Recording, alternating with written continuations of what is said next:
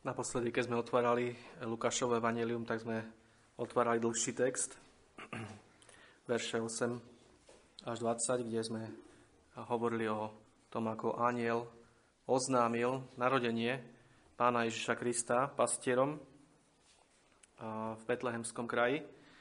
Dnešný text je kratší. Rozhodol som sa otvoriť dnes len tieto verše 21 až 24 plus teda ten verš 39. A pozrieme sa na túto pasáž najprv podrobne, detailne. Pozrieme sa na to, o čom Lukáš hovorí. Potom by sme sa pozreli na túto pasáž ako celok, trošku tak viacej zhora. A pozreli sa na to, prečo Lukáš hovorí práve o týchto veciach a prečo nehovorí napríklad o iných veciach, o ktorých iní evanjelisti hovoria. A potom si povieme niekoľko vecí, ktoré z tohto textu vyplývajú a niekoľko praktických aplikácií na záver. Takže poďme teraz sa pozrieť podrobnejšie na samotný tento text a čo nám tento text hovorí. Verše 21 až 24 plus verš 39. Vidíme tu niekoľko náboženských obradov. Niekoľko obradov, ktoré boli predpísané a prikázané Pánom v starej zmluve všetkým Izraelitom. A ako prvý tento obrad je tu obrad obriezky. A spolu s týmto obradom dávanie mena dieťaťu. To je verš 21. Čítame tu, a keď sa naplnilo 8 dní, aby bolo obrezané dieťatko, nazvali jeho meno Ježiš, ktorým bolo nazvané od Daniela prv, ako sa bolo počalo v živote. V živote Márie sa myslí. Alebo to slovo život, ako viete, brat Roháček prekladá, a to slovo vyjadruje lono, ako ženské. Takže ako sa počal v lone Márie. Teraz, čo to znamená? Čo obriezka znamená? Poďme sa pozrieť na tento obrad, ktorý, ako sme povedali, bol predpísaný pre Židov, pre Izraelitov. A jeho prvú zmienku o tomto obrade nájdeme v knihe Genesis v 17. kapitole. A prečítame ten text, ak sledujete, tak môžete so mnou prejsť do knihy Genesis, do 17. kapitoly. A tu vidíme, že obriezka bola daná ešte predtým, ako vôbec vznikol židovský národ. Bola daná pre Abrahama, no bola daná pre jeho potomkov, obzvlášť Jakoba, skrze ktorého, ako viete, potom vznikol Izrael. Takže prečítame si knihu Genesis 17. kapitolu, verše 11 až 14, kde čítame: Obrežete telo svojej neobrezanosti a to bude znamením zmluvy medzi mnou a medzi vami. A keď mu bude, myslí sa chlapcovi, ktorý sa narodil, keď mu bude 8 dní, bude vám obrezaný každý mužského pohlavia po všetkých vašich pokoleniach, ako narodený doma, taký kúpený za striebro od ktoréhokoľvek cudzozemca, ktorý nie je z tvojho semena. Istotne bude obrezaný, ako narodený v tvojom dome, taký kúpený za striebro, a moja zmluva na vašom tele bude večnou zmluvou. Ale neobrezaný mužského pohlavia, ktorý by neobrezal tela svojej neobrezanosti, tá duša bude vyťatá zo svojho ľudu. Zrušil moju zmluvu. Takže tu vidíme, že prvým aspektom obriezky bola príslušnosť k Božiemu ľudu. A samozrejme, ale toto nemalo len tento fyzický rozmer, teda fyzické odrezanie časti tela, ako viete, predkošky, ale malo to aj duchovný rozmer. A nešlo primárne len o fyzický pôvod a príslušnosť k Abrahamovi ako jeho potomstvo, ale od samého začiatku už v starej zmluve mal tento obrad aj duchovný rozmer. A to čítame, teda rozmer odstránenia hriechu a pokánia. Môžeme čítať v 5. Mojžišovej, v 10. kapitole, môžeme tam prejsť spolu, aby ste to všetci videli. 5. Mojžišova, 10. kapitola, a verše 16 až 17. Tu čítame, ako Mojžiš nabáda Izraelitov pred vstupom do zasľúbenej zeme a hovorí: a preto obrežte neobrezanosť svojho srdca a nezatvrdzujte viacej svoje šije. Lebo Hospodin váš Boh je Bohom bohov a Pánom pánov, silný Boh veľký, premocný a strašný, ktorý nehľadí na osobu človeka ani nevezme úplatného daru. O tom sme hovorili, aj brat Ľubo o tom kázal minulý týždeň, a tu to vidíme znova v súvislosti práve s týmto duchovným aspektom obriezky. Mojžiš tu hovorí: preto obrežete alebo obrežte neobrezanosť svojho srdca a nezatvrdzujte viacej svoje šije. Teda vidíme tu, že odrezanie časti tela je tu ako symbol odťatia hriechu, ako symbol pokánia už v starej zmluve. Potom môžeme prejsť do proroka Jeremiáša, kde môžeme opäť vidieť túto istú vec. Jeremiáš 4. kapitola. A verše 1 až 4 budeme čítať. Hospodin hovorí skrze proroka Jeremiáša: ak sa navrátiš Izraelu, hovorí Hospodin, navráť sa ku mne.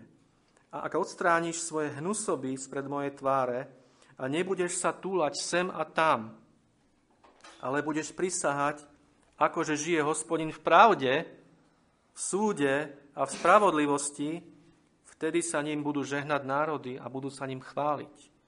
Lebo takto hovorí Hospodin mužom Júdovým a Jeruzalému: zorte si úhor a nesejte do trnia. To je iný obraz a symbol pre pokánie. Ale potom hovorí: obrežte sa Hospodinovi a odstráňte všelijakú neobrezanosť svojho srdca, mužovia Júdovi a obyvatelia Jeruzalema, aby nevyšla moja prchlivosť ako oheň a nehorela, takže by nebolo toho, kto by uhasil pre zlosť vašich skutkov.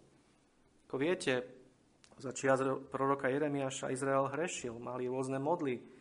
Preto hovorí Hospodin o hnusobách, aby ich odstránili spred jeho tváre, všetky tých božikov a všetky tie háje a rôzne iné veci, oltáre, kde obetovali a pálili kadidlo všetkým tým možným falošným bohom. A potom ako symbol pre toto pokánie, pre tento návrat, tu používa obriezku. Obrežte všelijakú neobrazanosť svojho srdca. Takže vidíme, že toto je ďalší aspekt obriezky, veľmi dôležitý, už v starej zmluve učený, duchovný aspekt. A potom je tu tretí aspekt obriezky, o ktorom môžeme čítať v Novej zmluve v liste rímskym, v 4. kapitole, ktorý sa týka špecificky Abrahama a je to znak viery. List rímskym, 4. kapitola a verš 11. Hovorí tu apoštol Pavol Abrahamovi, že dostal znamenie obriezky ako pečať spravodlivosti viery. Viery v neobriezke, aby bol otcom všetkých veriacich neobriezkov, aby aj im bola pripočítaná spravodlivosť. V tomto jednom verši by sa dalo veľa kázní kázať. Tak veľa vecí je tu. Ale čo tu apoštol Pavol hovorí, že Abraham dostal obriezku ako znamenie tej viery, ktorou uveril Hospodinovi. A táto viera mu bola pripočítaná za spravodlivosť, ako čítame v knihe Genesis. A on uveril ešte ako neobrezaný. A preto až na základe tejto viery dostal obriezku ako znamenie. A Pavol to tu vzťahuje opäť v duchovnom zmysle na všetkých tých, ktorí sú veriaci a sú neobrezaní. Aby bol otcom všetkých veriacich neobriezkov, aby aj im bola pripočítaná spravodlivosť. A tu vidíme opäť tú doktrínu pripočítania Kristovej spravodlivosti veriacim, ktorú mnohí popierajú. Aj žiaľ aj v evangelikalizme, ako niečo, čo písmo neučí. Ale toto vidíme úplne jasne. A dokonca je to vzťahnuté až na Abrahama, ako otca nás, ako veriacich. Teda tu vidíme duchovný aspekt obriezky. Ako znak viery a špecificky pre Abraháma. A potom pre jeho potomstvo, ale nie potomstvo fyzické, ale potomstvo, čo sa týka viery, ktorá ospravedlňuje. Ale na tomto mieste vidíme, že tento obrad je vykonaný na Pánovi Ježišovi Kristovi. A čo znamenala obriezka pre Pána Ježiša, o tom si povieme o chvíľu a budeme o tom hovoriť. A na tomto mieste zatiaľ ešte to necháme tak. Ale vrátime sa k tomu bez pochyby. A potom tu vidíme ďalej v tomto verši 21 dávanie mena dieťatku, ktoré sa narodil, Pánovi Ježišovi. A je to veľmi podobné ako v prípade Jána Krstiteľa, ktorý tiež bol pomenovaný počas svojej obriezky a bol nazvaný menom Ján a Pán Ježiš rovnako. Bolo mu dané meno Ježiš, ako tu čítame, keď bol obrezaný. A sme si hovorili už predtým, ako sme hovorili o Jánovi Krstiteľovi, že toto menovanie počas obriezky nebolo v starej zmluve zvykom. Ako sme hovorili už predtým a čítame v písme na mnohých miestach, deťom sa dávali mená hneď po pôrode. A ako sme hovorili, po väčšej miere dávali deťom mená ženy, keď sa deti narodili.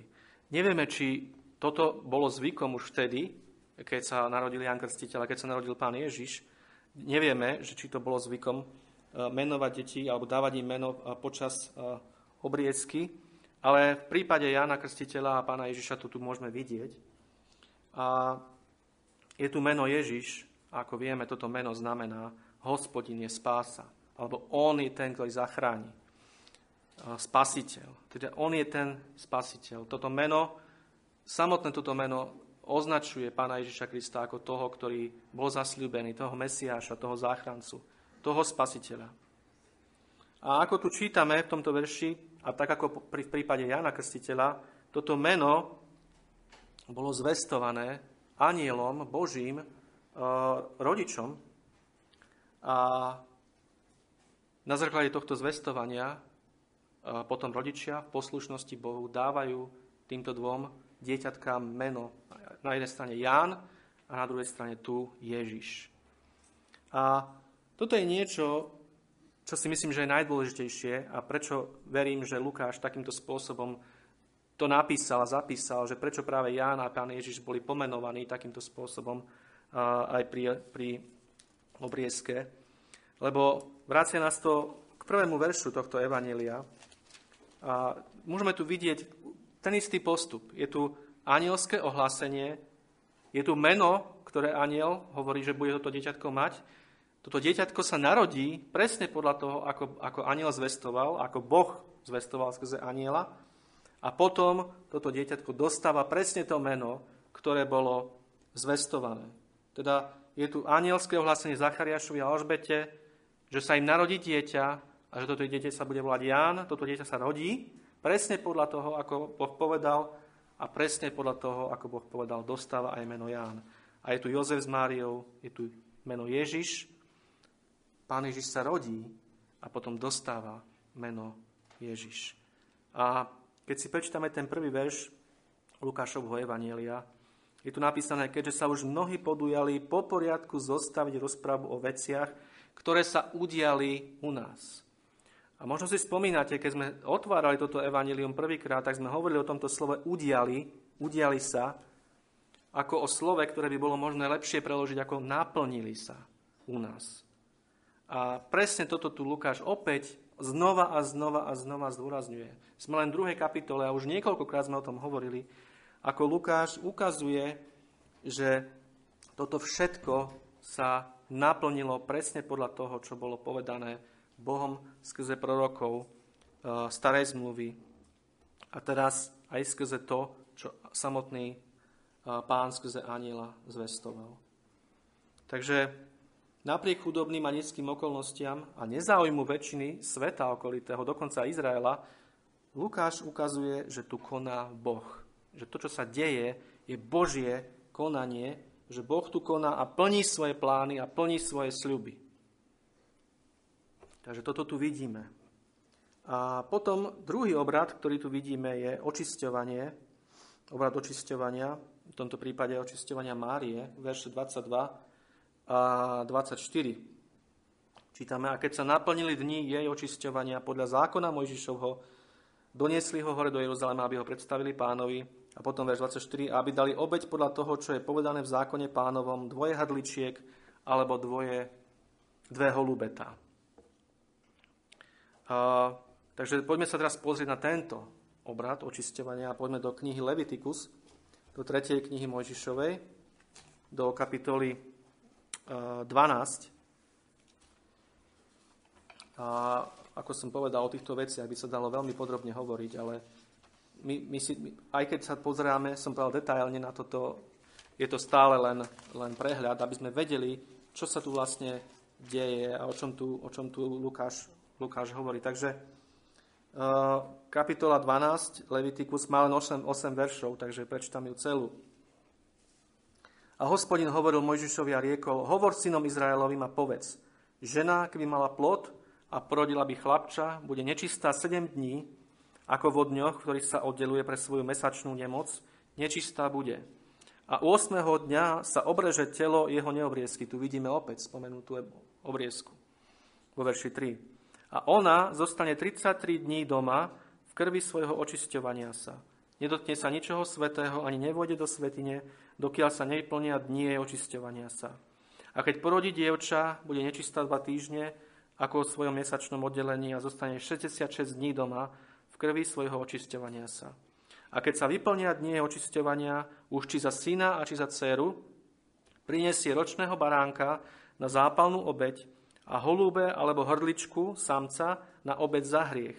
Ku dveriam stánu zhromaždenia ku kňazovi, ktorý to bude obetovať pred Hospodinom a pokrie na nej hriech a tak bude čistá od toku svojej krvi.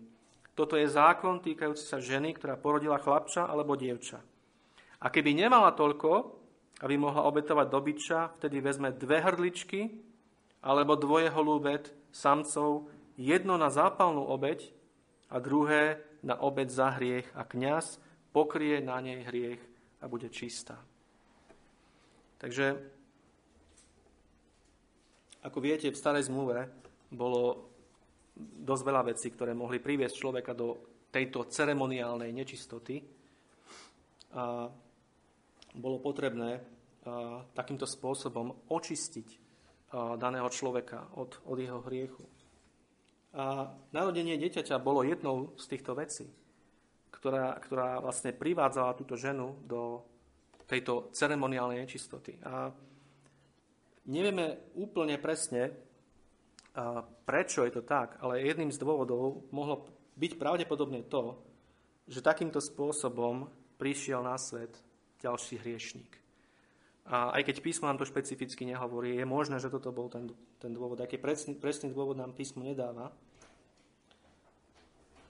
No ako veriaci zbožní ľudia Jozef a Mária poslúchajú písmo a Mária sa očisťuje a takýmto spôsobom potom prináša obeť.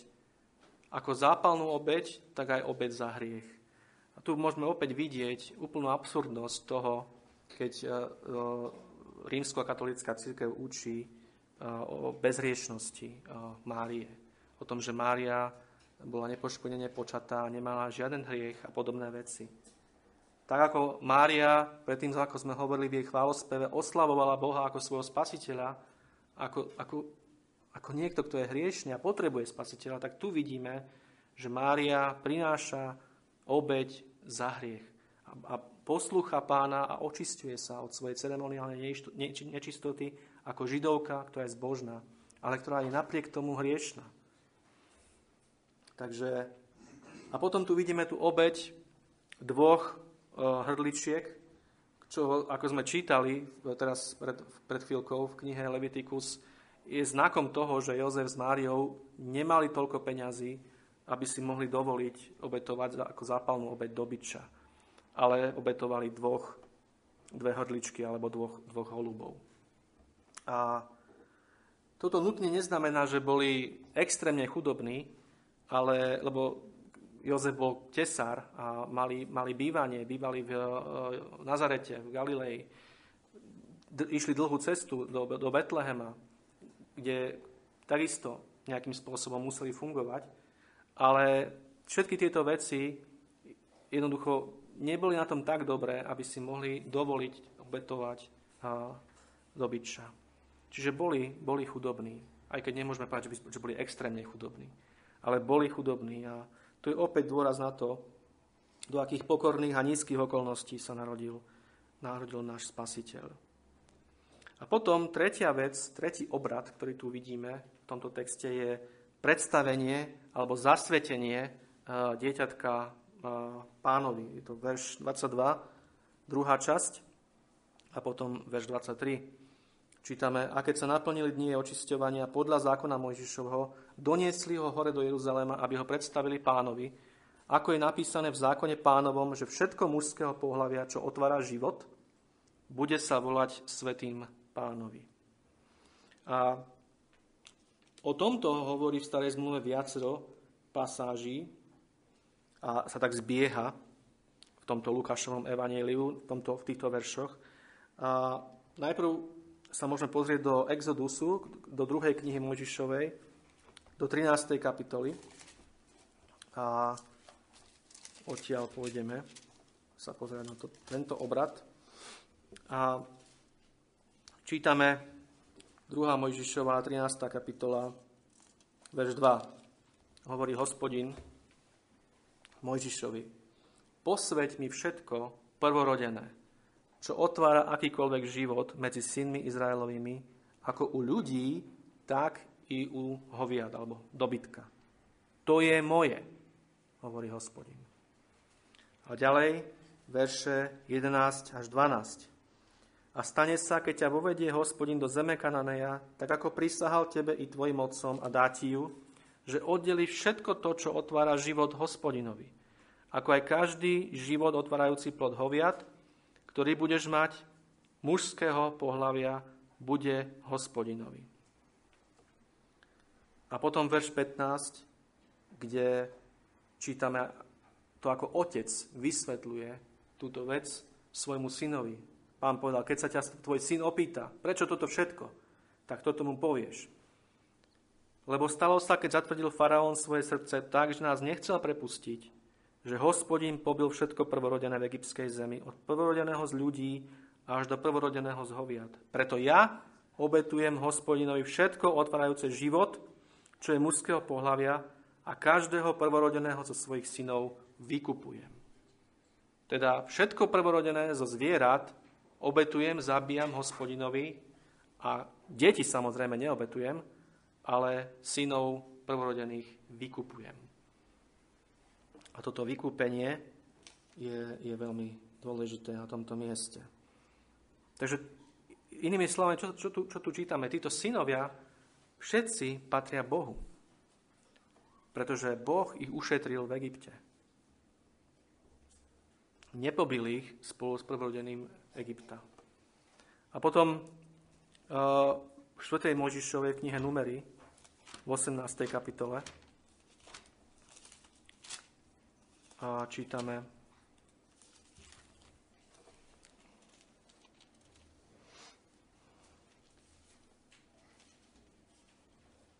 vo veršoch 6 a 7. Ďalšiu vec, ktorá sa týka tohto obradu. A hľa, ja som vzal vašich bratov Levitov spomedzi synov Izraelových a daní sú vám za dar pre Hospodina, aby konali službu stánu zhromaždenia. A ty a tvoji synovia s tebou budete ostrihať svoje kňazstvo, čo do každej veci, týkajúce sa oltára a toho, čo je vnútri záoponov, a tak budete konať službu. Vaše kňazstvo som vám dal ako službu daru a cudzí, kto by sa priblížil, zomrie. Takže tu čítame o zasvetení prvorodených. A Ježiš bol prvorodený Jozefa a Márie. A tu na tomto mieste do obrazu tohto vykúpenia prvorodených vstupujú Leviti.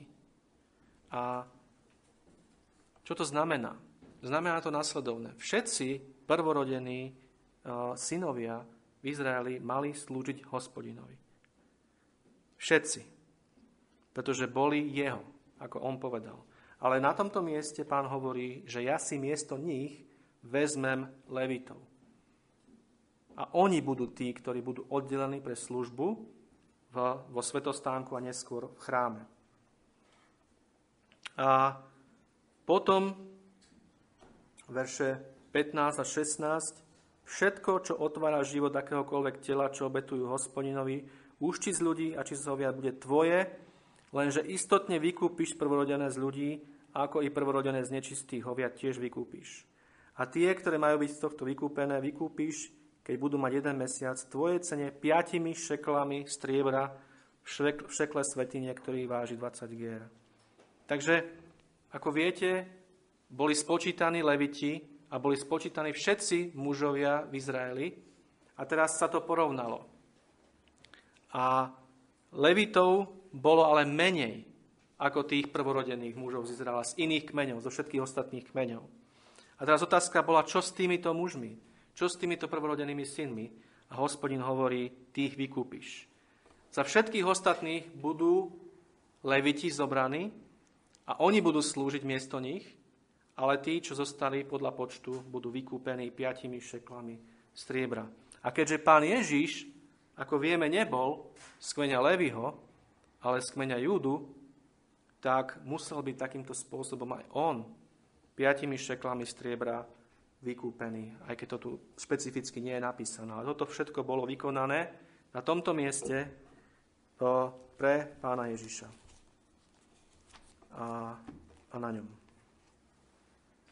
A úplne posledná vec, ktorú nebudeme čítať, ale je to v prvej knihe Samuelovej, v 1. kapitole. A preto tu hovoríme na tomto mieste o predstavení pána Ježiša v chráme. Ako viete, Samuel, keď sa narodil a bol odstavený, bol privedený svojimi rodičmi do chrámu na to, aby bol predstavený pánovi a odovzdaný pánovi do služby, do smrti. Jednoducho, aby bol tam a aby slúžil Bohu. A takýmto spôsobom je pán Ježiš rovnako predstavený Jozefom a Máriou v chráme, ako bol aj Samuel. Čo nás vracia späť k tomu, pretože Samuel bol veľmi použitý pre dobro Izraela, pre záchranu Izraela a bol to Boží prorok. A Pán Ježiš je tu rovnakým spôsobom zasvetený a odovzdaný Bohu ako Samuel. Na službu Bohu, ktorá je celoživotná.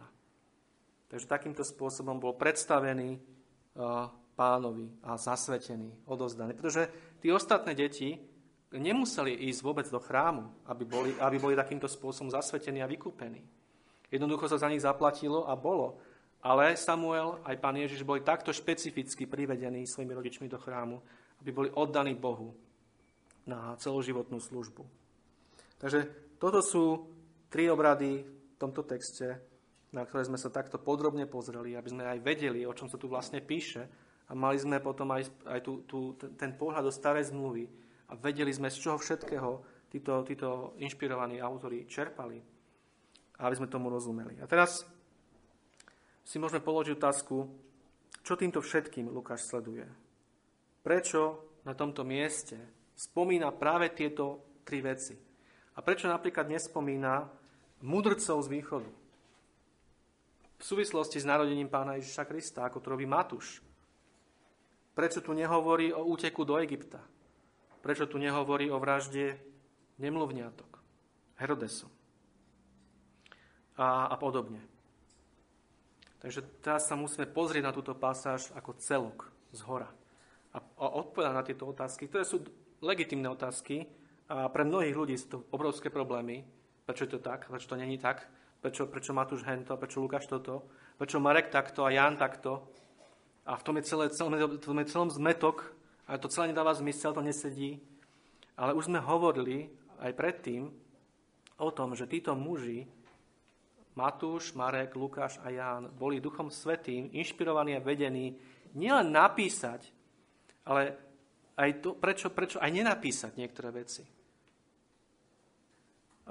A hovorili sme o tom, že keď sa pozrieme na evanjelia ako celok, každý jeden evanjelista má Duchom Svätým danú určitú, ako keby nadradenú tému, o ktorej celé toto evanjelium je. A je to určitý aspekt toho, kým pán Ježiš mal byť a ako mal slúžiť Bohu a ľuďom.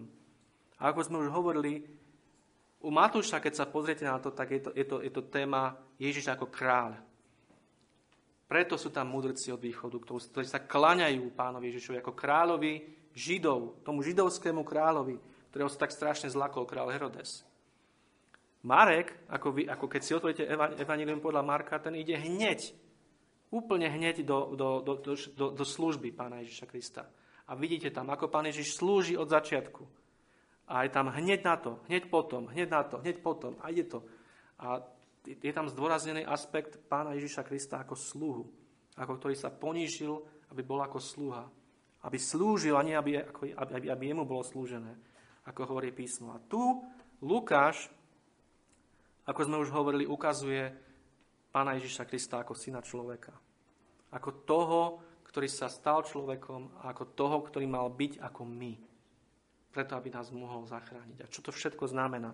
Keď sme čítali o tom, ako anjel zvestoval pastierom, nehovoril nič o kráľovi, hovoril o spasiteľovi, ktorý sa narodil vám všetkým. Narodil sa ako človek a znamenie, ktoré budete vidieť, nie je znamenie nejaké honosné alebo veľké, ale nájdete bábätko zabalené v plienkach a položené do jaslí. A celé toto evanjelium, ako budeme ďalej postupovať, ak pán dá, budeme vidieť toto práve. Pána Ježiša Krista ako syna človeka. A potom, ako viete, Ján opak.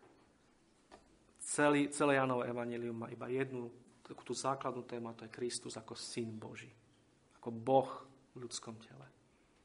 A práve preto tu sú tieto veci, ktoré sú tu zapísané a nie sú tu zapísané iné veci, ktoré sú v iných evanjeliách. Pretože Duch Svätý viedol týchto mužov písať takto a nepísať inak.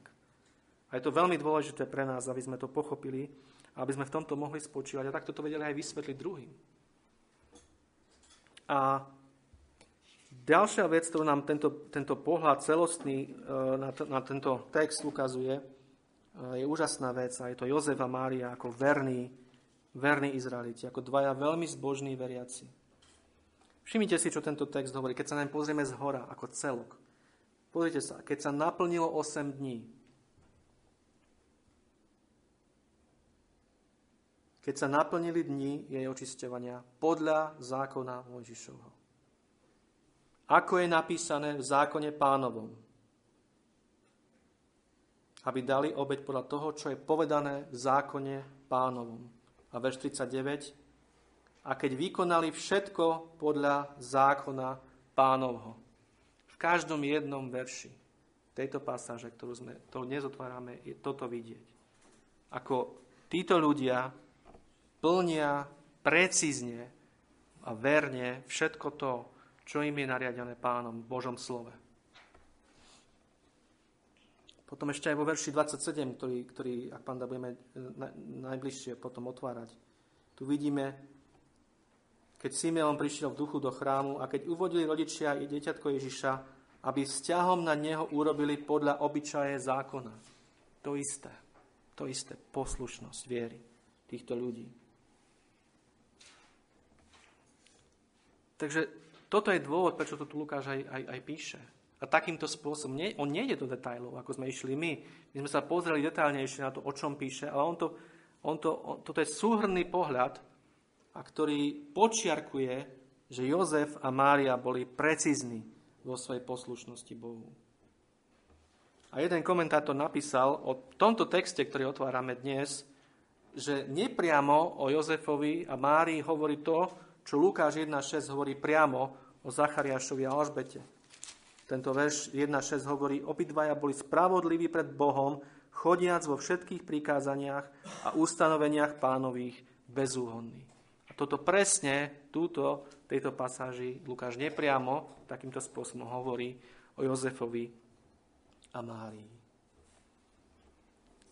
Čo z toho teda vyplýva z tohto textu? Vidíme tu prvé znaky toho, čo bude zahŕňať dielo pána Ježiša Krista. Pán Ježiš bol obrezaný v 8. deň a bol vykúpený, lebo nebol levita, ako sme hovorili. A jeho narodenie vyžadovalo očisťovanie Márie a obeť. A otázka je, prečo to tak bolo. Je to veľmi dôležitá otázka, ako sme hovorili, teraz sa na to ideme pozrieť. Poprvé, nebolo to pre hriech pána Ježiša Krista. extrémne dôležité. V liste Židom v 7. kapitole vo veršoch 26 a 27 je napísané nasledovné.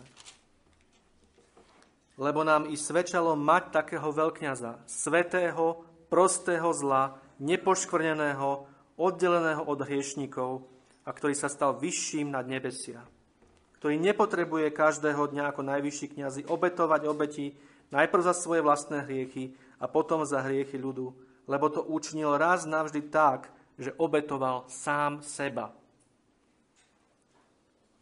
Svätý, prostý zla, nepoškvrnený, oddelený od hriešnikov, ktorý sa stal vyšším nad nebesia. Všetky tieto prívlastky ukazujú, že Pán Ježiš Kristus nikdy nezhrešil.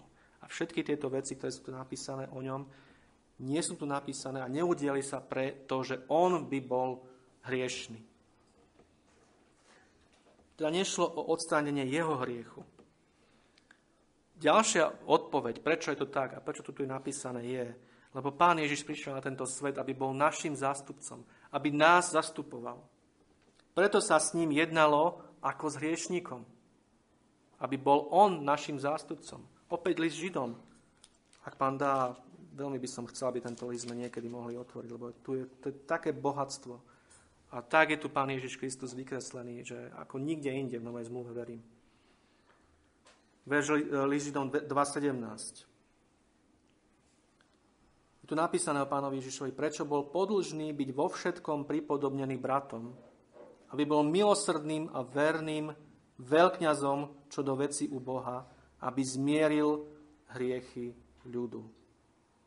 Takže toto je dôvod, prečo sa to dialo, aby bol Pán Ježiš vo všetkom pripodobnený tým, za ktorých prišiel zomrieť. Za svojich bratov, ako písmo hovorí o nás, ktorí v neho veríme. Takže musel byť učinený ako my, čo je obrovská vec. Prišiel v tele podobnosti hriechu, hovorí apoštol Pavol. Teda neprišiel v hriešnom tele, ale prišiel v tele, ktoré nieslo všetky znaky tela hriešnika, ktoré trpelo hladom, smedom, bolo unavené a tak ďalej. Vo všetkom musel byť učnený ako my. Písmo hovorí, že zomrel ako spravodlivý za nespravodlivých. Takže preto to tu čítame v Lukášovom evanjeliu, to, čo tu čítame. A ďalšia vec je, Pán Ježiš prišiel a toto všetko sa udialo preto, aby dokonale naplnil Boží zákon na našom mieste. Čítali sme ako prvé čítanie list Galatským. A teraz opäť do neho pôjdeme a prečítame tú pasáž, opäť je to veľmi dôležité. Prosím vás, neberte to tak, že ja vás tu teraz chcem zahltiť biblickými veršami a neviem čím, ale toto sú veľmi dôležité veci. A ak máme kázať Božie slovo a otvárať ho, tak toto je spôsob, akým mu môžeme porozumieť. A keď nebudeme rozumieť Božiemu slovu, ako môžeme podľa neho žiť a veriť mu. Takže Galatským 4, verš 4 konkrétne. Ale keď prišla plnosť času, poslal Boh svojho syna, pošle ho zo ženy podrobeného pod zákon. A práve preto to, že Pán Ježiš bol podrobený pod Boží zákon, sa museli udiať všetky tieto veci, o ktorých tu čítame. Celé to bremeno starozmluvného zákona vo všetkých jeho zložkách bolo položené na Pána Ježiša Krista. Ako viete, Peter v skutkoch 15 hovorí, toto bremeno bolo príliš ťažké aj pre našich otcov, aby sme ho niesli. Čo vy chcete tu ešte na pohanov klásť toto bremeno? To je ťažké zachovať všetky tieto prikázania. A Pán Ježiš, keď bol pokrstený, ako viete, Ján ho nechcel pokrstiť. Ja by som mal byť od teba pokrstený. Ty chceš, aby som ťa pokrstila. Pán Ježiš mu hovorí, nechaj, aby sa naplnila všetká spravodlivosť. Všetko sa muselo udiať tak, ako bolo napísané. Pretože Pán Ježiš mal a musel byť tým dokonalým a nepoškodeným veľkňazom. Pretože keby nebol a keby nenaplnil toto všetko, nikdy by ním nemohol byť. A my by sme boli naveky stratení. Takže prečo to všetko? Aby bol jedným z nás a aby nás zachránil. A za tento dar, ktorý sa nedá opísať a nedá vysloviť, ako píše, apoštol Pavol. By sme mali Bohu ďakovať deň čo deň. Deň čo deň. A ak tu sedíš a kladieš si otázku, a prečo by som mal to ďakovať? Nuž, ak nie si kresťan, tak ani nemôžeš, poprvé. Ale ak nie si kresťan a sedíš tu, alebo počúvaš, tak zváž, čo hovorím. Si hriešnik a ako hriešnik si prišiel na tento svet. A bez ohľadu na to, čo si o sebe myslíš, a bez ohľadu na to, čo si myslíš o Bohu, jedného dňa budeš pred ním stáť. A budeš súdený. Či si dieťa, alebo si dospelý. Keď rozumieš, počúvaj. Deti, ktoré tu ste, počúvajte. Jedného dňa budete stáť pred Bohom. Ako hriešnici a budete súdené. A ak nechcete stráviť večnosť pálavé pekla, ale s Kristom v radosti je len jedna jediná cesta. Jedna jediná cesta a to je pokrytie tvojho hriechu a tvoje zmierenie s Bohom. A toto je možné jedine skrze Pána Ježiša Krista, ktorý žil dokonalý život poslušnosti Bohu a ktorý tento život položil ako zmierne, ako výkupné, ako obeť za hriešníkov. A preto písmo nás všetkých volá a ja vás volám, aby ste kapitulovali pred Pánom Ježišom Kristom a aby ste verili v Neho a vložili všetku svoju dôveru jedine v Neho.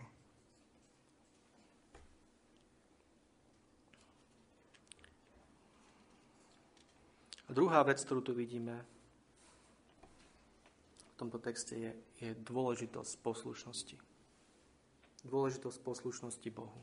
To je opäť veľmi, veľmi dôležité. Sme čítali ten verš 6. v 1. kapitole, kde opisuje Lukáš Zachariáša a Alžbetu. Obidvaja boli spravodliví pred Bohom, chodiac vo všetkých prikázaniach a ustanoveniach Pánových bezúhonní. A keď sme tento verš otvárali, tak sme hovorili o pozitívnom pohľade na Boží zákon. Boží zákon, ako hovorí apoštol Pavol, je dobrý, je svätý a je spravodlivý. A Lukáš nám ukazuje, čo je dobré v Božích očiach. Čo bolo dobré vtedy a čo je dobré aj teraz. A samozrejme, že my nemáme tie isté prikázania, aké mali Zachariáš s Alžbetou, aké mali Jozef s Máriou, ako Izraeliti, ako príslušníci tohto národa. Ako vieme, všetky ceremoniálne prikázania skončili s Pánom Ježišom Kristom, ktorý ich naplnil svojou dokonalou obeťou. No tento princíp poslušnosti zostáva. Zostáva. A Lukáš ho tu zdôrazňuje. A ono to môže znieť veľmi zvláštne, a aj to znie veľmi zvláštne, a preto je aj toto učenie veľmi neznápadané. A bolo vždy. Ale jednoducho, ak sa chceš ľúbiť Bohu, poslúchaj ho. Toto je ten princíp, ktorý zostáva. A toto sa musí obzvlášť v dnešnej dobe znova a znova a znova pripomínať. A čo je dôležité? Je dôležité si uvedomiť niekoľko vecí. Títo ľudia, o ktorých tu písmo takto hovorí, Zachariáš, Alžbeta, Jozef a Mária, neboli farizei. Neboli to farizei, neboli to zákonníci v tom zmysle, ako o nich hovoríme o týchto ľuďoch dnes. A hovorili sme už o tom. Ich precízne zachovávanie Božích prikázaní nebolo farizejstvo. Farizei bez pochyby boli dominantní v tej dobe. A dominantným hlasom v judaizme tej doby a Pán Ježiš čo robil? Neustále ich odsudzoval. Verejne ich neustále karhal a odsudzoval. Prečo?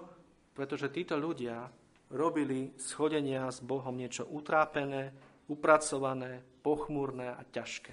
A nenadostné. A jasné, dodržiavali zákon veľmi precízne, no okrem Božieho zákona mali ďaleko veľa viac rôznych iných pravidiel a prikázaní, ktoré si oni sami vymysleli a na ktoré potom, ako viete, kládli ďaleko väčší dôraz ako na samotný Boží zákon.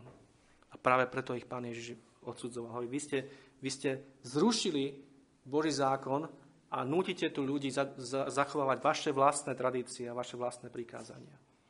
Keď ich karhal za to, že že nedajú peniaze, nepodporujú svojich rodičov, nestarajú sa o nich, ale povedia, o tieto peniaze, ktoré by som mal podľa Božieho zákona dať tebe, ja dám do korbána, ja to dám Bohu. A takýmto spôsobom, to bolo vymyslené pravidlo, ale pre nich bolo to musí dať Bohu. A Pán Ježiš ich karhal. Ale Alžbeta, Zachariáš, Mária a Jozef neboli takíto ľudia. Oni sú v priamom kontraste s týmito farizejmi, títo ľudia. Títo ľudia konali vo viere a verne zachovávali Božie slovo. A boli v tom dôslední.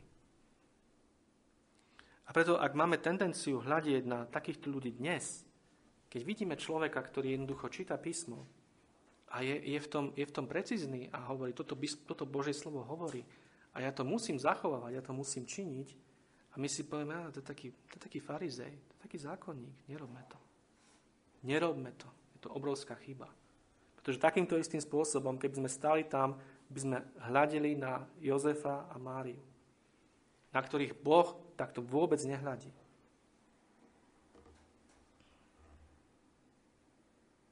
Takže neposudzujme takýchto ľudí, pretože takýmto spôsobom by sme posúdili Zachariáša s Alžbetou, Jozefa s Máriou, ktorých nám tu Pán skrze Lukáša dáva za príklad práveže. A jasné, chráňme sa kvasu farizejov a zákonníkov. To isté nám písmo hovorí. Chráňme sa tohto kvasu. Nenechajme sa pútať tradíciami ľudí. No ak tu je srdce viery a ovocie ducha a precízna poslušnosť Božiemu slovu, usilujme o to aj my, keď to vidíme u druhých. A neháčme týchto ľudí do jedného vreca s náboženskými pokrytcami. Ďalšia vec, ktorú musíme v tejto súvislosti zvážiť, je, že nová zmluva neruší princíp poslušnosti Božiemu slovu. Lebo niekto by mohol povedať, Mária a Jozef, však to boli starozmluvní veriaci a toto Boh chcel v starej zmluve. Ale ako sme hovorili, tu už na tomto mieste máme začiatok nového stvorenia a novej zmluvy, kde nám Lukáš ukazuje, že poslušnosť Bohu je stále dôležitá. Poďte so mnou do 1. Korintským, do 7. kapitoly a do verša 19.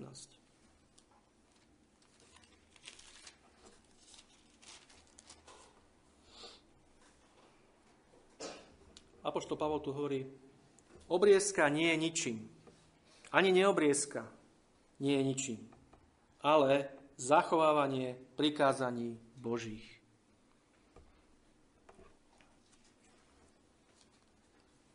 Inými slovami, Boh má stále prikázania pre svoje deti. Aké sú to prikázania? Milovať budeš Hospodina svojho Boha celým svojim srdcom, celou svojou mysľou, celou svojou dušou a celou svojou silou.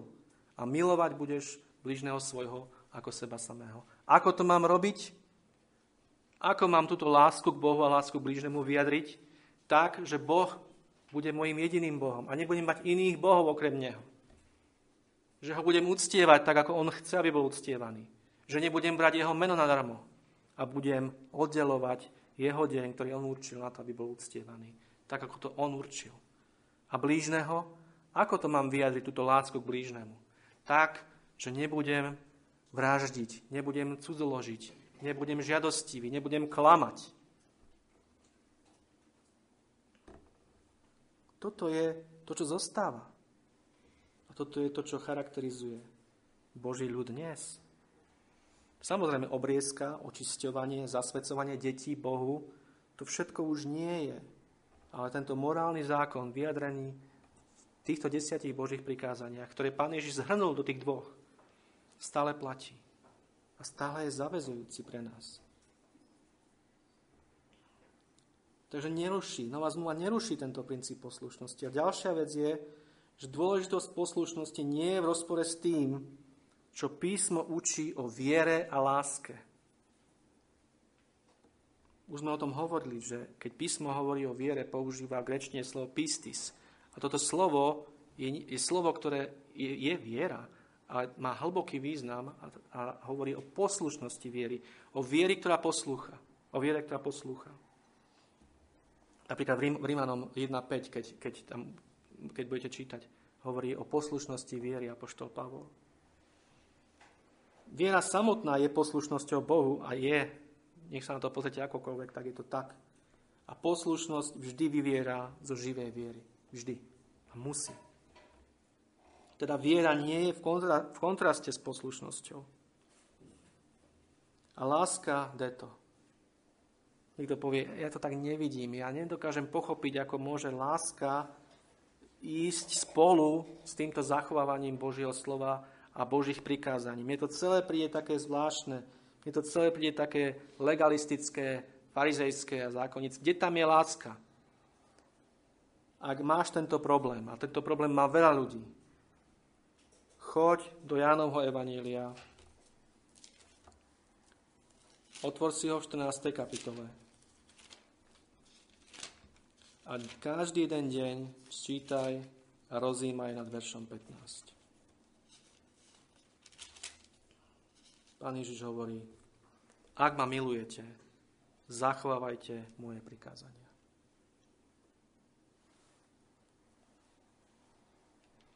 Ak máš tento problém, pros Boha v pokore o svetlo, aby ti ukázal, ako toto ide dohromady. Ako je možné, že Pán Ježiš hovorí o tom, že keď ho milujeme, máme to vyjadriť práve tým, že ho budeme poslúchať. A verím, že ak sme Božie deti, tak toto nie je problém až taký pre nás. Duch Svätý nám dáva túto milosť to pochopiť, pretože ako môžeme niekoho milovať a neposlúchať ho? Toto nejde dokopy. Ale poslušnosť a láska ide veľmi dobre dokopy. A písmo o nej hovorí od samého začiatku do samého konca.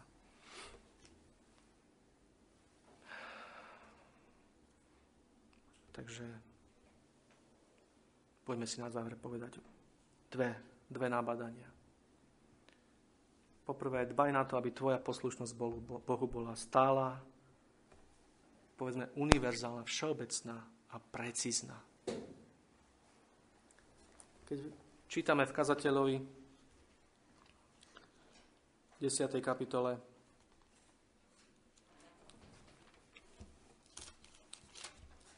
jeden verš, počúvajte, Kazateľ 10.1. Ako mŕtva mucha nasmradí a nakvasí másť lekárnika, tak i vzácneho človeka pre múdrosť a slávu potupí maličko bláznovstva.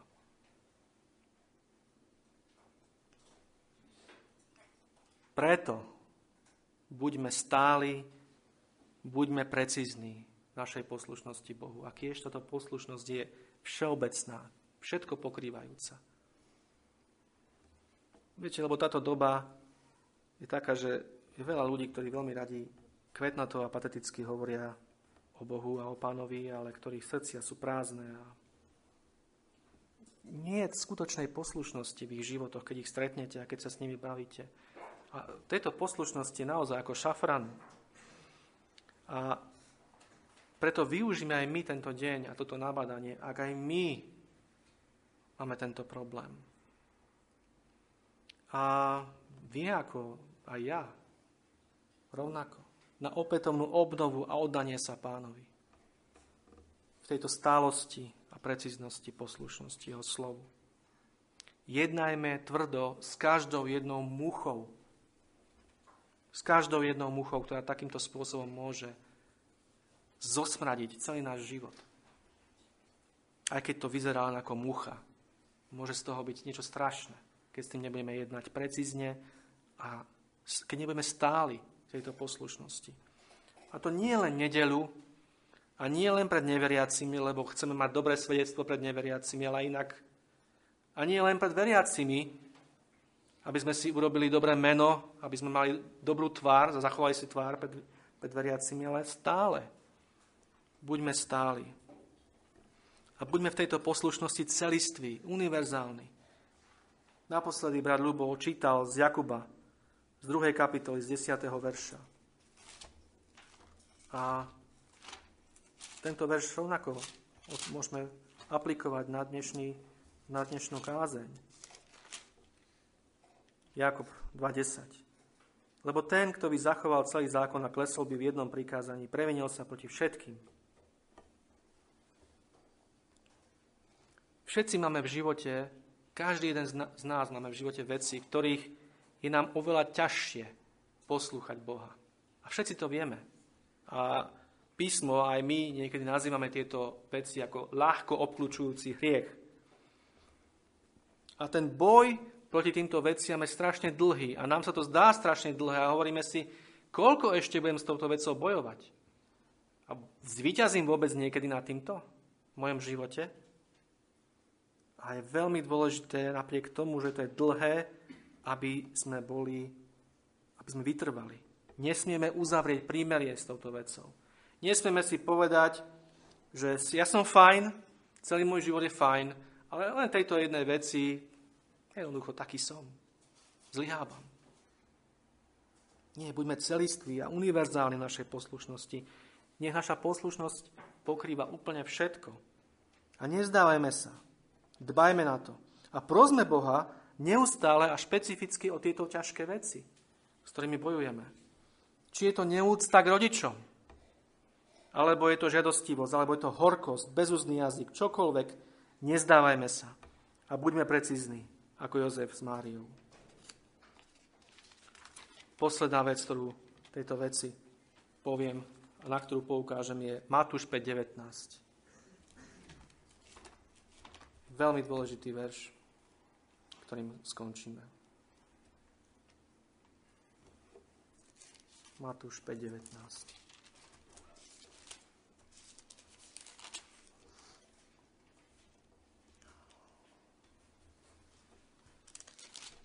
Pán hovorí, ktokoľvek by teda zrušil hoci len jedno z týchto najmenších prikázaní a učil by tak ľudí, ten sa bude najmenším volať v nebeskom kráľovstve. Ale ktokoľvek by činil a učil, ten sa bude veľkým volať v nebeskom kráľovstve. Písmo nás učí, aby sme sa stránili všetkých foriem zla, aby sme si obliekali Krista, aby sme nedávali miesta telu a jeho žiadostiam. Aby sme boli precízni, inými slovami. A preto druhou aplikáciou, alebo druhým nabadaním pre nás dnes je vyhýbajme sa, ako morovej nákaze sa vyhýbajme všetkým formám tzv. Antinomianizmu a všetkým podobným učeniam. Pretože toto je naša doba. A nie len tam vonku, ale priamo v cirkvi.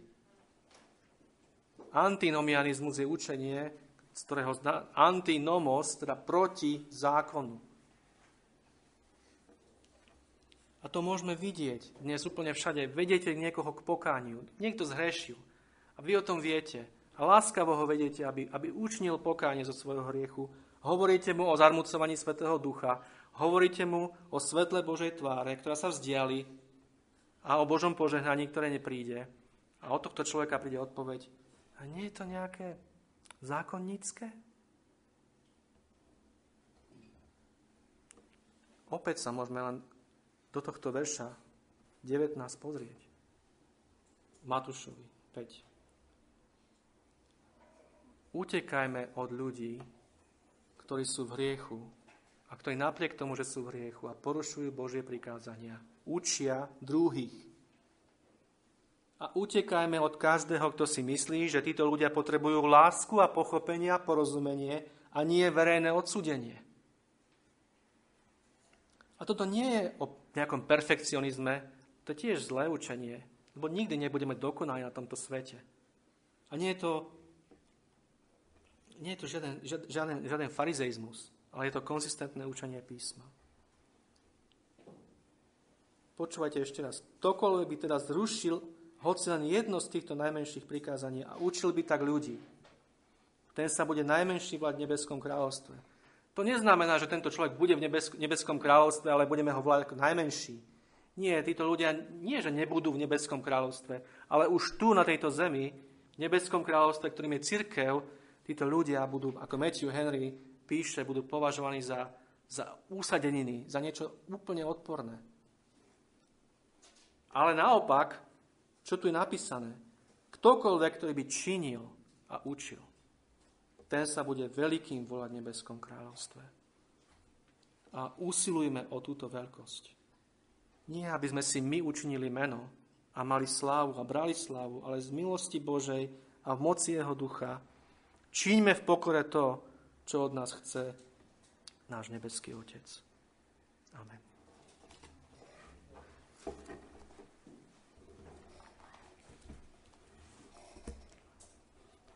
Drahý nebeský Otec, my ti vyznávame, že sú v našich životoch veci, ktoré nám robia ďaleko väčšie problémy ako iné a v ktorých zlyhávame oveľa viac ako v iných. A Pane, vyznávame aj to, že vieme byť veľmi nedôslední a leniví a ľahkovážni v boji s hriechom. Napriek tomu, že nám písmo hovorí, že sme sa nesprotivili až do krvi proti hriechu. A že takto sa máme protiviť hriechu. Preto ťa prosíme, drahý Otče, aby si nám pomohol. Prosíme ťa, Pane, aby si nám dal milosť a moc Svätého Ducha, to sväté odhodlanie byť v našej poslušnosti Tvojmu slovu. Stáli, celiství a precízni, tak ako boli Mária a Jozef. Aby sme činili, Pane, všetko, to, čo nám o svojom slove hovoríš. A činili tak vo viere v Pána Ježiša Krista. Činili tak z lásky a vďačnosti, ako Tvoje deti. Aby Ty, Pane, si bol takto oslavený zo všetkého, čo sme a čo máme. Amen.